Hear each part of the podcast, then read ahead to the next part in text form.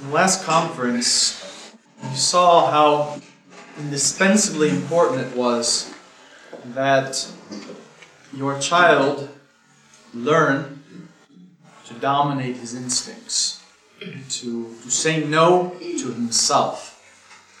One of the most powerful instincts that we have as human beings is the sexual instinct. Now, we spoke, or I spoke, and most of you were there, Uh, on Friday at church. Yeah, Friday it was, on the, the virtue of purity. And I want to continue that topic here today. It's a delicate subject, but one that's extremely important to talk about. As I mentioned, the quote of Our Lady of Fatima saying that more souls go to hell for sins of impurity than anything else. St. Alphonsus goes further. He says that more souls go to hell for sins of impurity than for all other sins put together. Right, so here's the devil knows this is the crack, the big crack in our fallen human nature, and he attacks, and he attacks hard. And aside the the importance of purity for the soul, salvation for the soul, you can't have a strong family, a healthy family, a virtuous family on any level if purity is not there. And even more important than that, you can't have religious vocations if you don't have purity. A child that that is not pure has no desire for the religious vocation and no ability to become a religious. Obviously, the virtue is very much under assault. And so, and I know as Catholic parents, young people who have a part in, in, in raising, raising little kids, working with kids, it's certainly a virtue that you, you, you take very seriously and one that you try, you want to instill in the kids. How do you do it? How do you do it when it's being attacked everywhere? Well, there are two aspects. and We're only going to cover one today. Next one we'll cover in the next conference. You have to form your child so that he can be pure, and you have to inform your child so that he can be pure. Formation of the character and formation of the intellect. Today we're going to talk about formation of the character. It's going to spin off of what we talked about last time and what I talked about on Friday. Knowledge is not going to be enough. You can tell your child that's a mortal sin or that's dangerous. Not going to be enough. It's not going to be enough. There's got to be a formation of the character that will facilitate the keeping of this virtue. There are three components that we're going to look at. First, we need to preserve our children, innocence of our children. Secondly, we need to arm them for combat because it will be a combat. It's not a question of if my child has to fight this temptation, it's a question of when. That doesn't mean that it's going to be forever in his life. It means that sometime, for a longer or not so long period of time, he's going to be obliged to fight temptations of the soul. So you need to arm him for that combat, which is coming, and you need to fortify spiritual life. Because he will not be able to stand up to that combat on his own strength. So, first we look at preserving the child's innocence. The whole point here is to prevent him from falling into habits that are very difficult to overcome habits of mind, habits of action. Obviously, there's corruption pretty much everywhere in our world. It doesn't mean there's not good. Careful. There is good, and there are good people. And there are good, healthy things, obviously. That's what our education. We do try to do the school. good literature, good plays, right, and so on and so forth to, to, to show beauty and goodness, right, to the kids. But there's a lot that's bad too. And we have to be aware of that as parents and as educators.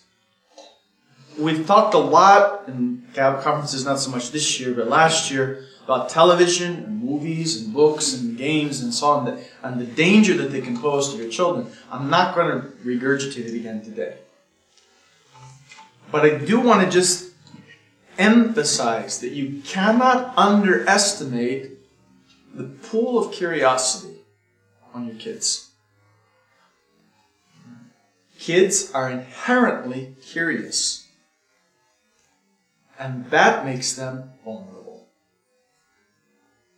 Especially in a world that, with a very thin veneer, hides corruption, if it hides it at all.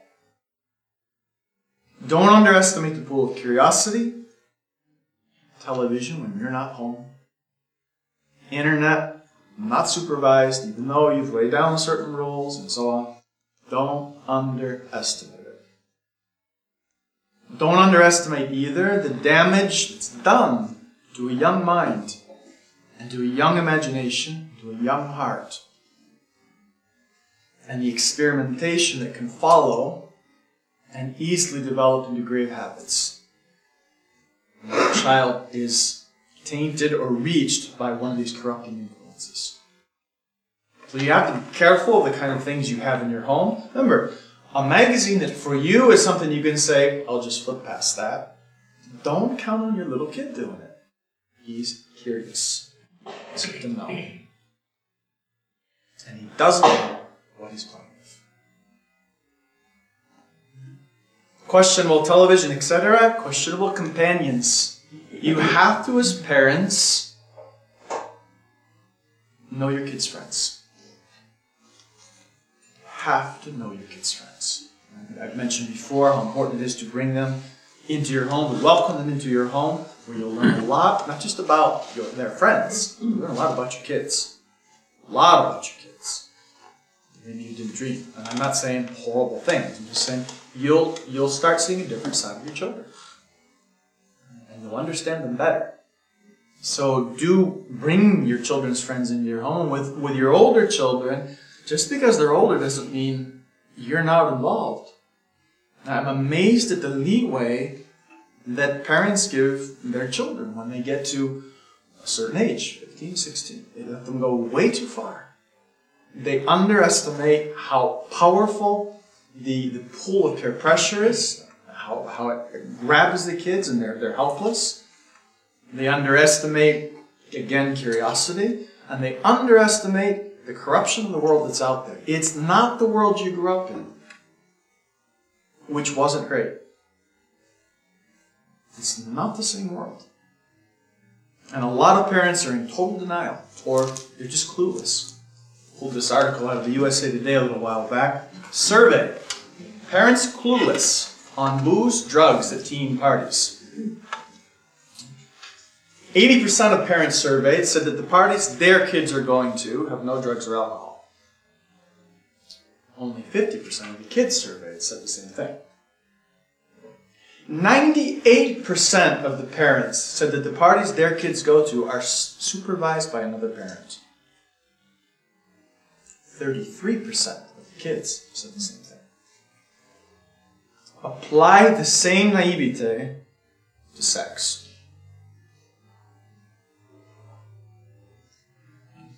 That doesn't mean your kids are bad, your kids are doing it. I'm just talking about the world at large. Don't underestimate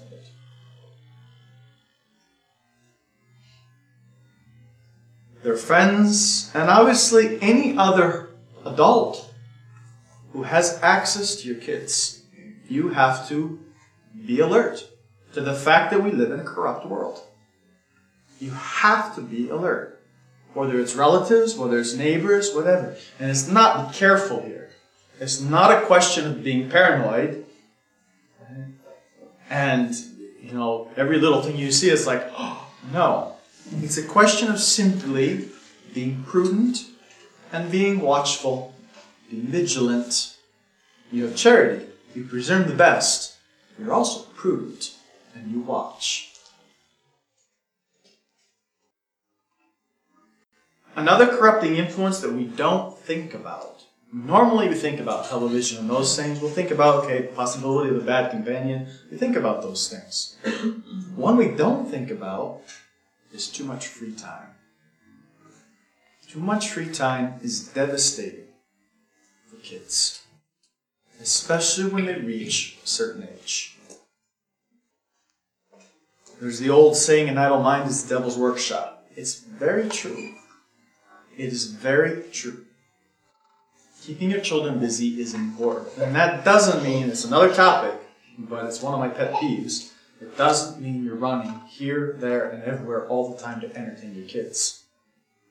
But it does mean you want your children to be constantly engaged in something constructive. Whether it's work, whether it's chores, whether it's hobbies, healthy, constructive hobbies, whether it's good reading, right? It doesn't matter. They need to be engaged in activity. You go back in history, there are some great saints that, that tell us that the reason they fell was because they were idle. St. Augustine's one. St. Augustine was 16 when he was pulled out of school because his parents couldn't afford it. Now he was idle. And he fell into the worst excesses of impurity. It took him till he was over 30 to get out of, and which he fought against for long after that. And he says it was because they didn't have anything to do. St. Jerome, also, another saint who struggled to be pure. And the way he says that he was able to overcome bad habits was work. He threw himself into his work, his study work. And he had a focus then, and he was able to overcome his weakness. So, too much free time, and it's, a, it's another corrupting influence we have to be careful of. Come back to the vigilance. You, you want in your home, you have to be vigilant in your home to, to have, to see that there's an atmosphere of modesty. From the time that the kids are little, it's not because a child is only three that he can run around with nothing on. I'm not saying that's be an occasion of sin for anybody. It doesn't matter. It's not the point. It's creating a certain laxity in that child with regard to modesty that is going to affect him later on. You have to be, you want to avoid carelessness in the area of dress from the time the child is young because you want to instill in them a sense of modesty. And it's not by saying be modest, although the little girl is just pulling up her dress and pull it down and say, oh, be modest. Be a lady. Okay, fine. That's part of it. Right? But it's by just the atmosphere in your home that they'll develop that sense. You know, if you allow your kids to run around in their underwear, for example, if you allow your kids to to to to loiter in the in the bath and, and with bathe with each other, you know, and if, if you yourself are not modest in front of your kids, all of that weakens their sense of modesty. And you don't want a false prudery. That's not going to help them. But you do want a sense of modesty. Also in the home you have to be, be vigilant to possible development of bad habits. Children are inclined to explore everything, and that includes their bodies. It's completely natural that they would be curious. And it's not at all unusual for a child to discover accidentally, whether it be through exploration, just curiosity, or whether it be through through uh, scratching and so on from discomfort, from poor hygiene or whatever, right? To discover accidentally the sexual pleasure. that can happen completely innocently on the part of the children. And it does happen. And parents need to be alert, not so that when they see it, like, oh my gosh, no, no, no, no. In fact, that's the worst thing you can do. But simply being alert and taking s- small measures to limit the danger of such things happening. For example, keeping your child securely panted. Keep making sure that there's good hygiene, so there's not discomfort in, in areas where, where you don't want them scratching and so on, more than necessary. Those are just very simple things. But also watching. If a child is, is, is, is touching himself in an, an indiscreet way, a way that he shouldn't, you correct him. You don't panic. Right? That's no. But the same way, I mean, you're going to correct a child who's picking his nose, right? You're going to say, oh, stop, don't do that. That's dirty. Well, if you see a child touching himself in a way that's ingrates, Lady, or, or gentleman, or that's dirty down there. Use that for going to the bathroom, right? At that, at that little level, that low level, right? When they're just little kids. Right? Go wash your hands, right? But, I mean, be careful as we'll talk about. We don't want to give the kids a sense of sex being dirty. When we, when we get to teaching the kids about the facts of life, if you will, we need to be very careful there. We'll talk about that next time. And at the same time, there are certain things that discreetly and without panic, but firmly, you correct. You correct. So vigilance, preserving the children from from from developing bad habits. Secondly, we need to arm our children for combat. Resistance to, to impurity is far more a question of moral strength than knowledge, as I already alluded to. Anything in the character formation that, that corresponds with virility and uprightness and endurance and order and strength, that's what's going to help him. That's what he needs. Right? And so we, we, we, we immediately go to there's got to be a certain austerity of formation. I've hit here before. I don't want to dwell on it too long because I want to develop some other points a little bit more. But there has to be a training which basically tells the children that they can't just do what their body wants all the time. And I, the two areas in, particular are their appetite for food and drink, and their appetite, their bodily appetite, their bodily desires for comfort and, and anything that's pleasurable, sensual, sensuality. The body cannot always have what it demands. There's got to be a certain discipline there. And you can teach that to your children simply by little simple things, for example, like he's thirsty, making him wait a minute. You're busy doing something and you make him wait. Right? Or he wants a snack and it's, it's almost time to eat, and you just say, Well, it's only 15 minutes till we eat. You can wait, you'll be alright. Make him wait. Same thing with, with you know, bodily discomfort. Allow discomfort sometimes. It's not going to kill the children. A, a little bit of uh, austerity when it comes to the you know, the, the atmosphere in the house, when it comes to their pillow or their mattress or the temperature setting or the carpets, or it's not going to hurt the kids. In fact, it's amazing. They don't have a problem with it at all. But you don't want to soften them by always making sure that the body is very pampered. I'm always preventing that there's any kind of discomfort whatsoever. I think I used the example last year of how that instinct to prevent any discomfort, in fact, cripples them. And the example I used was that, you know, the butterfly that's trying to free himself from the cocoon. He has to fight to do it. It's hard for him to do it, but that's how he strengthens his wings. If he doesn't fight his way out of the cocoon, he can't fly. He's helpless. He's dead. And so it is with your children. There has to be a certain struggle or they will not develop the wings, the strength of wing that they need to fly, the strength of will. And so you want to develop in them a certain spirit of being, being willing to, to fight through little difficulties. And, and a sense that it's the, a strong soul suffers those little annoyances of cold or whatever, in silence. It's not a big deal. he just takes it in stride. So you want to teach them to, to suffer a little bit of physical discomfort without complaint. You have to be careful too when it comes to moderating the desires of the body. Careful with the kind of affection you show them. Too much affection is necessary. We'll get back to that. But too much physical affection is not good.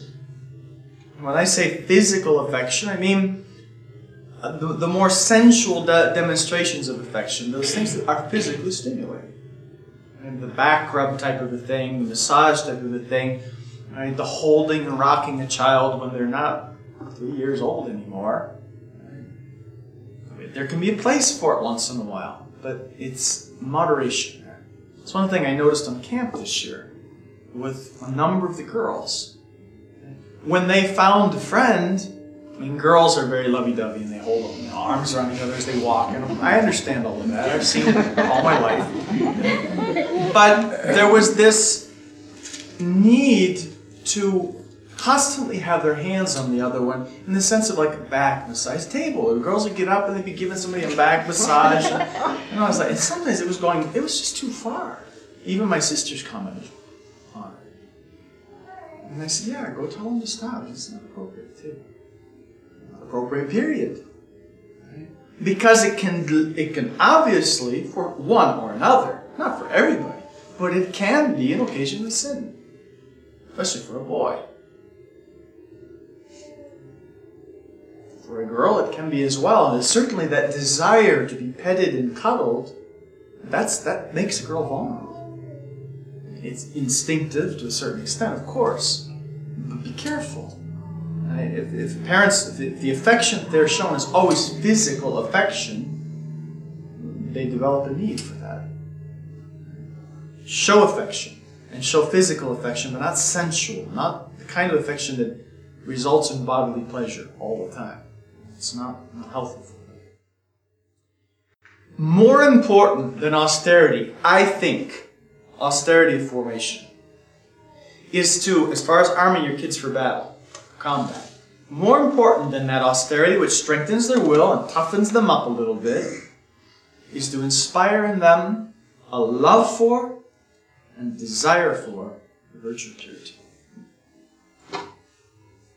There are kids, adults, who have a will of iron, they're tough as nails on the football field or wherever, at work, but when it comes to denying themselves in the area of purity, they have absolutely no willpower whatsoever. None. Strength of will, remember, comes not only from a development of the will through effort, which is what we talked about last time in this time a little bit. Strength of will comes through motivation. From motivation and to tell your child it's necessary to be pure. Impurity is a mortal sin. Uh, it's not going to suffice for him to overcome temptation. Just necessity. Your child has to be sold on the beauty and the nobility of purity. If he's going to have the strength to overcome an instinct which is powerful as this one is. And for that, there are a lot of things that God instills in the young that make it very easy, in fact, to develop this love for purity. The first of those things is their natural attraction to beauty. Young people in particular, because they are not jaded, they are innocent, they love what is beautiful. There is still a beauty in their soul, and so they naturally love what is beautiful outside their soul. And you can profit from that love of beauty and that attraction that they have for beauty by showing them the beauty of the virtue of purity. As I said in the sermon, John Bosco called it the most beautiful of all the virtues And the one that shines through the most It's a jewel in the soul. A jewel that adorns the soul. A jewel that has to be treasured and protected. And I, I went on, I talked about how, how no virtue more ennobles the soul and more beautifies the soul than this virtue. And no virtue renders the soul and the person more attractive than this virtue. You see it, for example, little kids. When they're still just innocence. It's not an active virtue in the sense of resisting what is evil, but why are babies so beautiful? Because they're innocent. They're pure. There's a light in their eyes that you can't help but notice. And that's why you can't help, especially you ladies, you can't help but coo over a little baby. Sure, it's the motherly instinct, but there's a beauty there and you see it. It's that innocence that shines, innocence that, that shines through. But it is, it's also true in an adult. There's a light in the eyes of an adult who's pure. There's a life in his face. You can see it in the kids. You can tell a child, and I'm not saying you can tell a child in a state of mortal sin, but you can tell a child who's been jaded by life, by what he's seen. You can tell. And also, so you, you, you want to explain this, show this to the kids, and you want to show them too that something that they know deep inside themselves already that every woman seeks a pure heart in man. And every man seeks a woman with a pure heart. Whether he's pure or not in himself, that's what attracts him. And he can't resist that attraction. On the contrary, impurity destroys. Destroys the beauty of the soul, it defaces it, and it leaves its mark, as we said, even exteriorly. You could see that loss of innocence. You could see that jadedness. You can see the cynicism. So you have to, and we can't go on and on about the point, you have to show how beautiful the virtue of purity is. You can do it in part by the things we're talking about, in part too by beautiful examples of purity. And there's the Goretti, for example. Uh, it's a beautiful life for your kids, the, the story in Garment's all read. It's well done. It's very well done. And it shows her beauty. This 12 year old girl who chose God over saving her life by sin.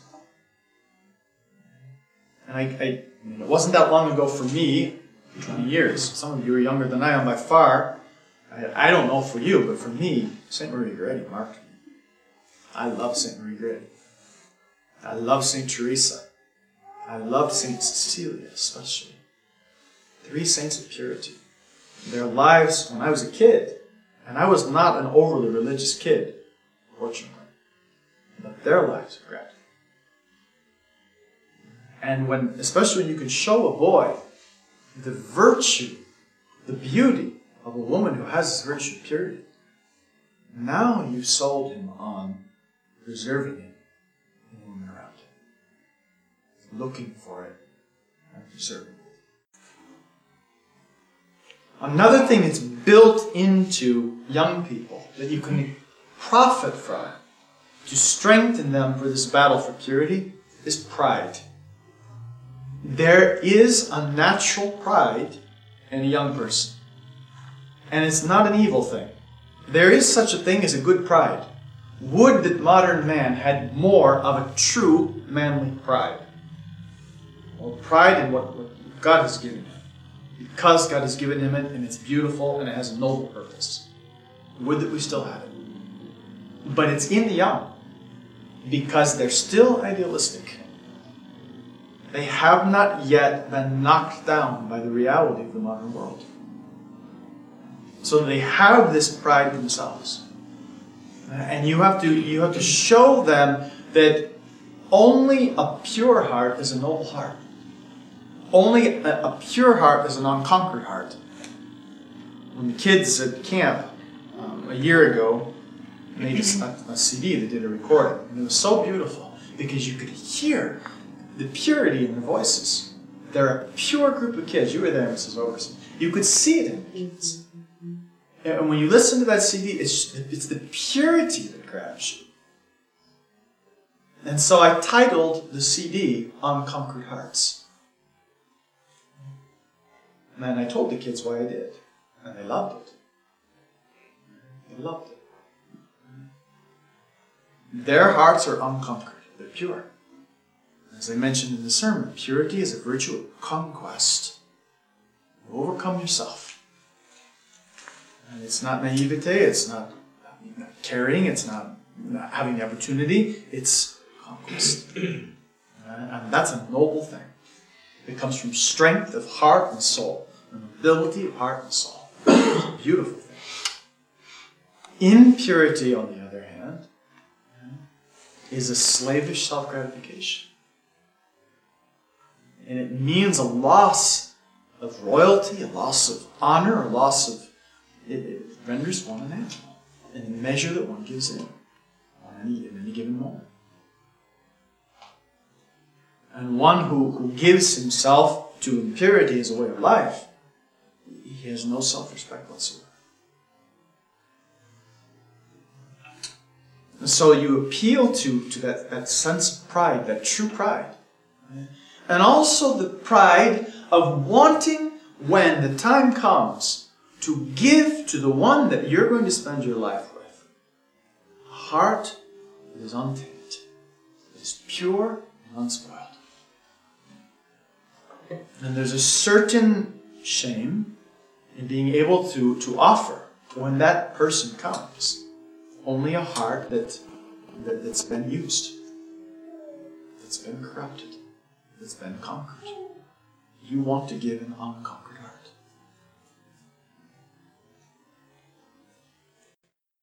Also, in the youngsters, there's, and it goes very close with the spirit of pride, this natural pride.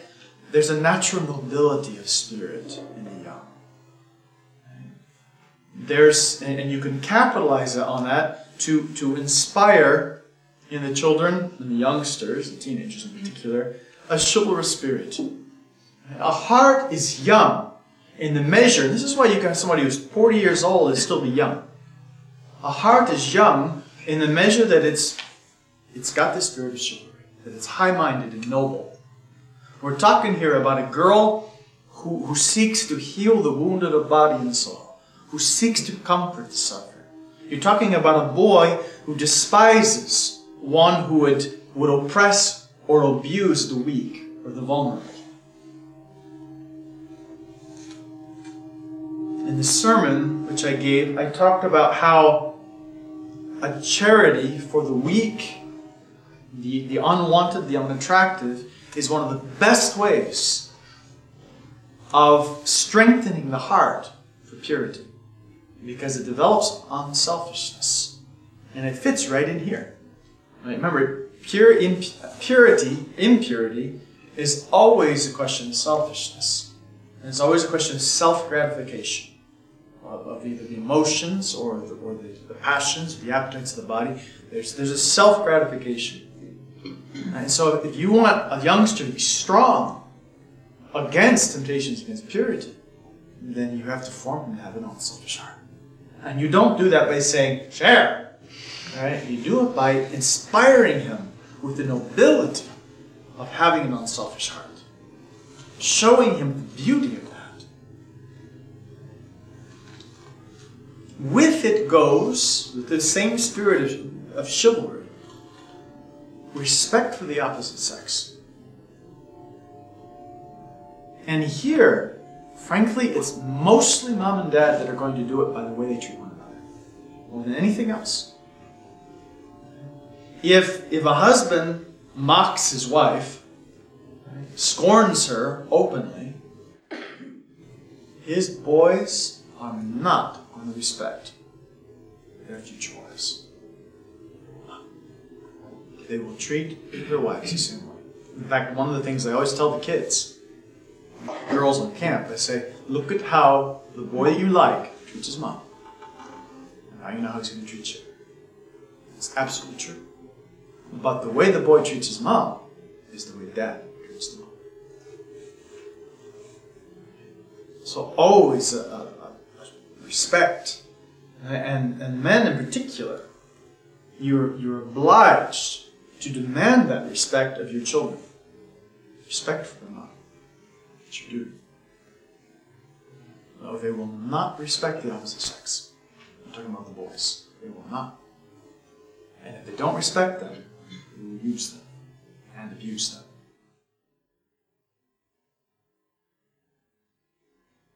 And so you, you teach the kids by your own example, of course, right, first, but also just simply by correction and so on. You, you want to, you don't want them using belittling remarks and so on to the opposite sex. It's normal enough, obviously, at a certain age. Girls have cooties and boys are disgusting. You know, of course, right? It's, I mean, it's, it's one of the ways God protects. Right? At the same time, they can have cooties and you can still be kind to them. you want to have a certain. It's true. You want to teach the boys to defend the girls and to be courteous towards them and to treat them with a certain deference. The old habits of opening the door for the woman and carrying things for her and seeing that she needs a helping hand, those were they were very Catholic because they reflected this chivalrous spirit, which is indispensable to purity. In, in the modern world, men do not respect women. They're objects. They're just objects. You see it in all the advertisements. You got a leg here and a breast there. They don't even show the whole person. They'll chop off the head and chop off the knees. It's just an object. And that's the spirit that they can be contaminated with. And then we wonder why they fall into impurity. Of course. Course. So you, you, you teach them to have this, this chivalrous spirit towards the girls. with both boys and girls, again, still on this, this, this sense of chivalry, this nobility of spirit, you want to instill in them the desire to be, for the girls, a true lady. A true lady. You go back to the, the Middle Ages, a woman was on a pedestal, maybe too much, maybe too much. But it came from a certain sense of reverence for, for her role and a sense of reverence for the Blessed Virgin Mary.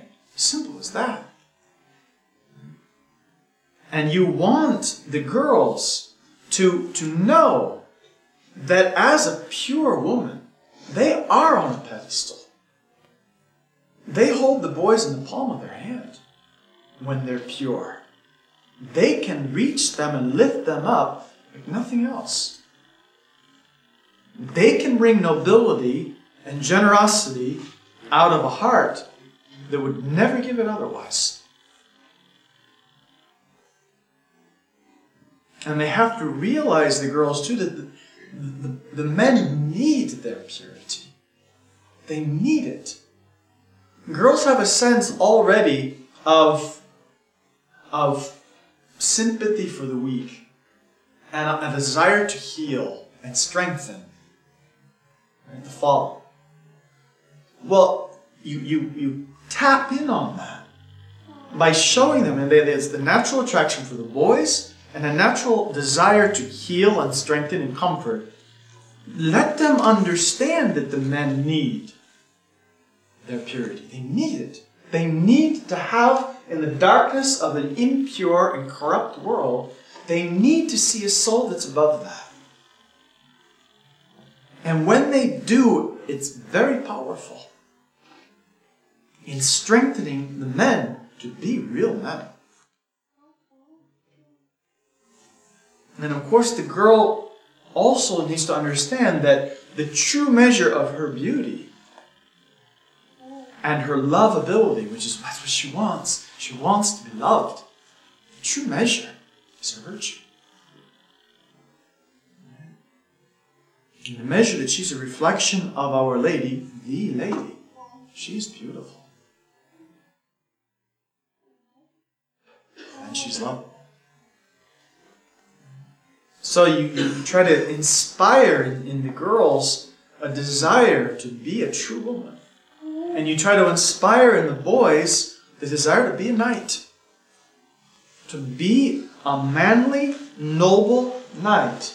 And to realize that every woman hopes to find in him not someone who's going to ravage her of her true riches of virtue, but someone who's going to protect that virtue, that's going to reverence that virtue, and protect her and love her for it. One will respect her, not despoil her. The modern world has the girls lose their riches by little expenditures of small change. You have your, you can have a million dollars in your pocket. You can still spend it. Dollar here, ten dollars there, hundred dollars there, boom, boom, boom. And that's how the modern world attacks the purity of a girl. The cheek kiss here, the cheek hug there, and the pat on the back there, pat on the rump here, and whatever. And a little bit, and then she has nothing. There's nothing left. But you, you want the boy to, to want to protect that beauty and that virtue. You want him to know that he can be different from the rest. And that that difference will make all the difference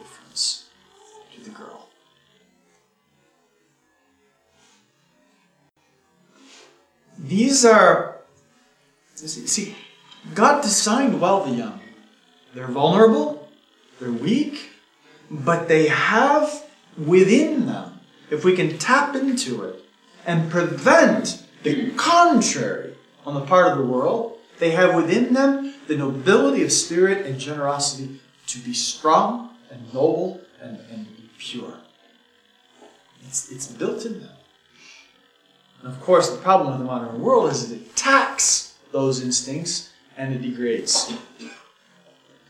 And then they have nothing. There is one other thing it's extremely important when it comes to arming the children for combat. And that is love and respect for.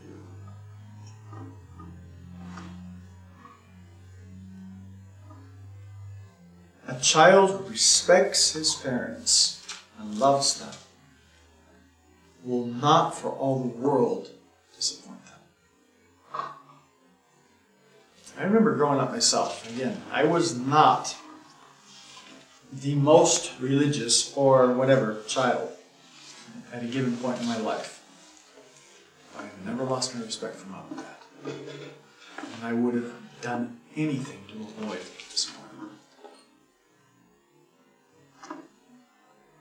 And that is a powerful protection to corruption of soul.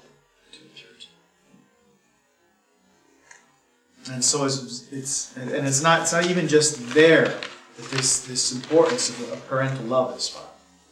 If your child is loved, you will have true sense of self-worth. And that translates into emotional stability equilibrium in matters of purity. Very often, purity is a seeking consolation.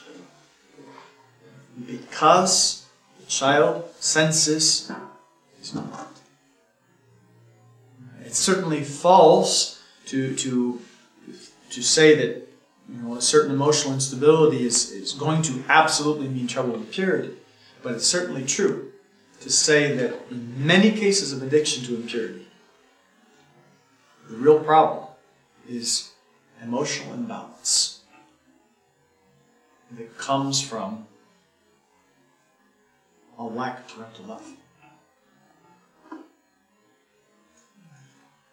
child who knows he's loved is a child better fortified in the battle of purity. Be careful. Automatically, you mean that means to you, especially probably to mothers, comfort, you know, show affection, but that's not essential.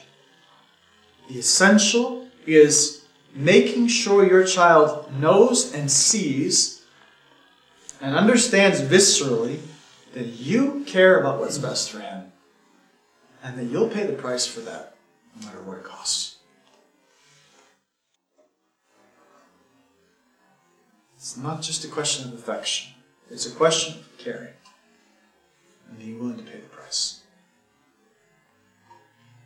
Something that goes a little bit hand in hand in that, this parental love, is remember, respect and love go together. That's why I say they go hand in hand. But you have to maintain that respect. If if your children have no respect for you, they have no confidence in you, then they won't have the same fortification against the fear of disappointment by sin, by grave sin. So it's very important to, to work to, to maintain your child's confidence so that he knows he can come to you, he knows that you'll listen to what he says, he knows that you'll guide him surely, and that you'll do it even in difficult matters. And that means simply talking to your child, really talking to. And men are not very good at that. But you have to show interest in your child, and you have to talk to him. And as he starts to get older, you have to let him say what's on his mind. And what's on his mind is not always going to be true or accurate. And you got to be careful not to just jump on it and say, well, that's stupid. No, be careful. Because automatically you send the turtle back into the shell. You want him to have confidence and know he can tell you anything. And that you'll respect what, what he is and his efforts to figure things out. And that doesn't mean that you'll say, well, okay, that's what you think, that's fine. No. You'll guide and so on. But you, you, you have to allow him to try to stand on his two feet. And at times, he might tell you things just to see how you react. And at times, he might tell you things hoping that you'll react well. Because it's not a good thing, it's a fall. And if you can avoid, in those cases, being shocked or angry, right, then you will develop tremendous confidence of your kids. And that confidence is something they're not going to want to break. It's that respect there, and they're they'll do what they'll try to follow your lead simply because they respect you, and they'll do what you ask simply because they respect you. It's like for me with my parents. I went to the seminary to visit as a young man only because I respected my parents, and for no other reason. I had no intention of becoming a priest. That was already decided. But I went out of respect for them. They asked me to go. I went to just see what it was like. Not to go to enter, but to go and visit for a week. I went because they asked me to. That respect is, is critical right, to, to the virtue of your kids. Lastly, so we've we looked at the preserving the innocence of the child, arming the child for battle, and then lastly, you have to fortify the child's spiritual life. You have to be careful. We as Catholics are laying out to the kids a morality which is in fact superhuman. It is superhuman. It is beyond their strength. And so we have to give them the means to attain it. Don't paint the mountain for them and then cut their legs off. You've got to give them means. Without God's grace, virtue is an illusion at best, and despair is certain. With God's grace, they can climb those mountains. They can fight those battles. They can be noble. They can be upright. They can be heroic. No one more than our kids. No one more than the young. They're capable of tremendous heroism if we give them the means. We form them, we give them the means. And the primary means are supernatural. And we talked when I was speaking of purity at church how prayer is indispensable. Why? Because it goes back to love of God. That's where strength comes from. Just like we talked about that love for our parents, don't want to offend them. I'd rather die than have my parents ashamed of me. Well, so the love of God. If that love of God is burning in the soul of your child, you would rather die than that God be ashamed of that. And prayer is, is the only thing that can give that. And so prayer in the home is indispensable, and, and teaching your child to pray, again, your example is, is critical. You have to help them to pray. And you have to make sure they can get to the sacraments. Here's where many, many a parent doesn't make what could be a little effort that would prevent disaster. Children need the sacraments. They need confession. Especially when they reach a certain age, they have to have it. So that when something happens, they can reach a why in their life that you are oblivious to. But the priest in the confessional will not be. He'll see there's the danger or there's the fall. And it's either now dig in and strengthen oneself for the combat or lose everything. And it's confession that allows that. And so many parents make it very difficult for their kids to get to confession. Simply because they're busy, they got little kids, they don't get to church till the last minute, so on and so forth. Their kids can't get to the sacraments. And they're vulnerable because of it. And communion is critically important as well, but not without confession. You want the kids to be able to go to the rail freely. They need the strength that comes from the Holy Eucharist. And the Holy Eucharist is the remedy for their weakness. At the same time, they have to confession. And kids will very easily make bad communions because they're they're insecure, they're worried what people will think, they're worried what you will think. And many parents make that mistake as well. Your child doesn't go to the sacraments, he doesn't go to communion, jump on. Why didn't you go to communion? You need to get to confession. No. Your child doesn't go to communion, just make sure the next week you're there early so he can get in line for confession.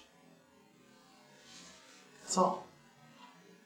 If he doesn't go to confession or if he doesn't go to either either of the sacraments for a period of time, then you want to discreetly broach the subject with him. It's true.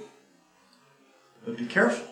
Many a parent can push their kids unwittingly into bad communions. And there's nothing more destructive to their soul than that. Because they're, now they're taking the means to health and it's turning into poison. The sacraments are especially critical during the adolescent years. Because in the adolescent years, it's very difficult for a child to come to you. He wants to stand on his own two feet. He's very willing to stand on his own two feet if he can possibly manage it. It's like guys asking directions, right? They'll drive around for 45 minutes rather than stop at a gas station and say, Where is such and such a place? Right? Well, this is the way youngsters are, teenagers. They're not going to ask for help. But if they're going to the sacraments, they're getting help. They're getting guidance. They might be getting a little bit of a kick in the butt sometimes, right? In a very kind way. They're getting what they need. So the sacraments are critically important. And then lastly, for, for purity, everything we've been talking about the last month and a half at the church, devotion to Our Lady. If your child is close to Our Lady, and again, that's a spirit in your home. That's a spirit in your home. If there's reverence for Our Lady, if there's when it's her feast, you make a big deal out of her. Right? When it's the rosary, that's her prayer. You do it well for her. Right? And so on and so forth. If, if, if there's a, a devotion to Our Lady that's true, purity is the inevitable consequence. You cannot be close to a heart that's pure like hers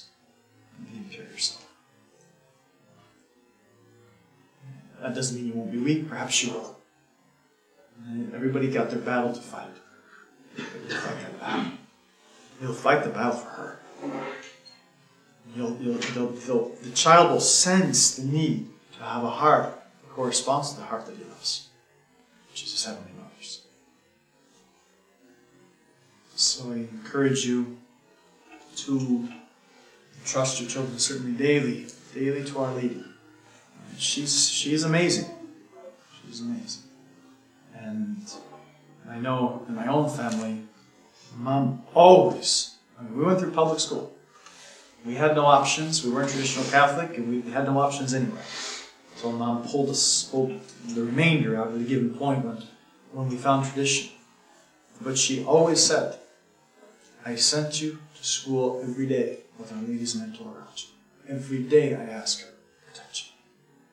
And I know she protected us. It was amazing. Uh, I was oblivious to what was going on around me in school. Looking back now, it's like bing, bling, bling. right? Wow. And same thing in college. I was oblivious. And certainly protected. So do trust, trust Our Lady. Go to her often for your children, but that doesn't dispense us from the need to work in these other areas. We are preserving the innocence, uh, arming the children combat. Questions? Yes. As parents, can you ever try to attain too much grace for your parents? Like always going to a high mass when half of the kids are crying for that thing. Too many prayers at night, or, you know, you- you're saying that. No, it's a good question. Looking at you. It's a good question. Um, you can't strive to attain too much grace. There's never such a thing as too much grace, but there can be an imprudent way of going about it. You don't want to, I mean, you have to adapt the practice of religion to the age of your children and to where they're at. Alright? It's the old analogy I've used many times of steak for a baby. If he's not capable of handling it, don't give it to him. He'll spit it out. Don't want your child spitting out the faith. Uh, Well, but you have to work with the different ages as they are. For example, the rosary. I mean, when you pray your rosary, to oblige your two-year-old to stand, kneel up straight the whole time like he's in a straitjacket, and whenever he budges, bang, right? You know, he, he's basically, he's virtually impossible for him to, to kneel up straight for 15 minutes. That's an eternity for crying out loud, right? So, I mean, you can't oblige something that he can't give. Uh, and for you to oblige it, you're already forming him with a distaste for what you're trying to give him. Right? And so, no. I mean, it's, it's a, I'm exaggerating a bit to drive home the point, but it's the same thing with your kids across the board. Right? If your kids are, you know, I mean, that doesn't mean you don't make them do what they don't feel like doing. Oh, I don't want to say the rosary. Well, we're going to say the rosary. Our lady asks us to. We'll say it every day. It's just a given. Um, it's not going to kill them. But it's quite a difference between say the rosary and we're going to say 15 decades. Right? And whether like it or not, you're saying it. Right? And then we're going to do 45 minutes spiritual reading after that in silence. Now, you laugh, but I know a girl now about, she's started house high school now. But I know a girl whose parents did exactly that. They had they had the 45 minute rosary. They in the morning they had the divine office. They had silent meditation. They had it was a monastery. And you know what? At 16, she was in satanic rock and roll. There was a revulsion for the faith, which they created by their prudence. You have to, of course, take into account where the kids are. And then it's something that your educators always talked about that. You're great educators. Uh, you, you never force. Uh, even in John Bosco, he talks about confession communion, he says, never force. You provide the opportunity. Uh, When it comes to certain disciplines, daily morning evening prayers, rosary, okay, fine. There, there's an obligation. But it's a minimum obligation. Uh, it's not going to do any good. Sometimes, I mean, for example, I mean, one of the schools I visited, sometimes they'll have, you know, one of the other priests will be saying mass. I'll just sit in the back. I'll assist mass in the back. You know, and if you see kids, I saw recently. I'm watching. I mean, I'm assisting at mass, and you had high school kids Right? Like this. During the consecration, mind you. Louched. Right? Getting up and going out and back. I mean, the Mass is poison to your soul. You get daily Mass, sure they're going to daily Mass. It's poison to your soul. That doesn't mean you just go to the lowest common denominator and make them do nothing, but it's not going to do good to, to force too much. The Dominicans, the way they do it is um, kids are not obliged to go to morning prayer. They're not obliged to go to Mass, but if they don't go to Mass, they study hall in silence. Or they have chores. But they're not obliged. Um, for stations, the way they do it, and I like this actually, the kids can sign up for it. If they want to do stations, they sign up for stations during Lent, for example. Um, they, they, have, they have some interesting things that I think work very well. But back to your question, I think. Is it detrimental then if you have something enjoyable to do, and because of that, we don't get to say the rosary? Is that Well, I I mean, there can be isolated incidences, uh, incidents of mm, failure to get the rosary in or whatever. I mean, it can happen. Friends are over visiting and they stay till 11 o'clock and they got school the next morning and they get the rosary in. Okay, it can happen. Uh, but if it's an isolated incident, if it's an exception to the rule, it's not going to do much, any damage. And it's an exception to the rule that you didn't choose. You didn't know they were going to stay that late the whole time you were going. you know, okay, fine, it happens, but it's an exception to the rule. Well, I know you're talking about a little bit older children, but you know, what about a you know, nine or eleven year old when they ask, "What is purity?" You know, they're going through their confession, they're preparing for their confession, or you're talking about purity of heart, and they keep asking, "What is purity?"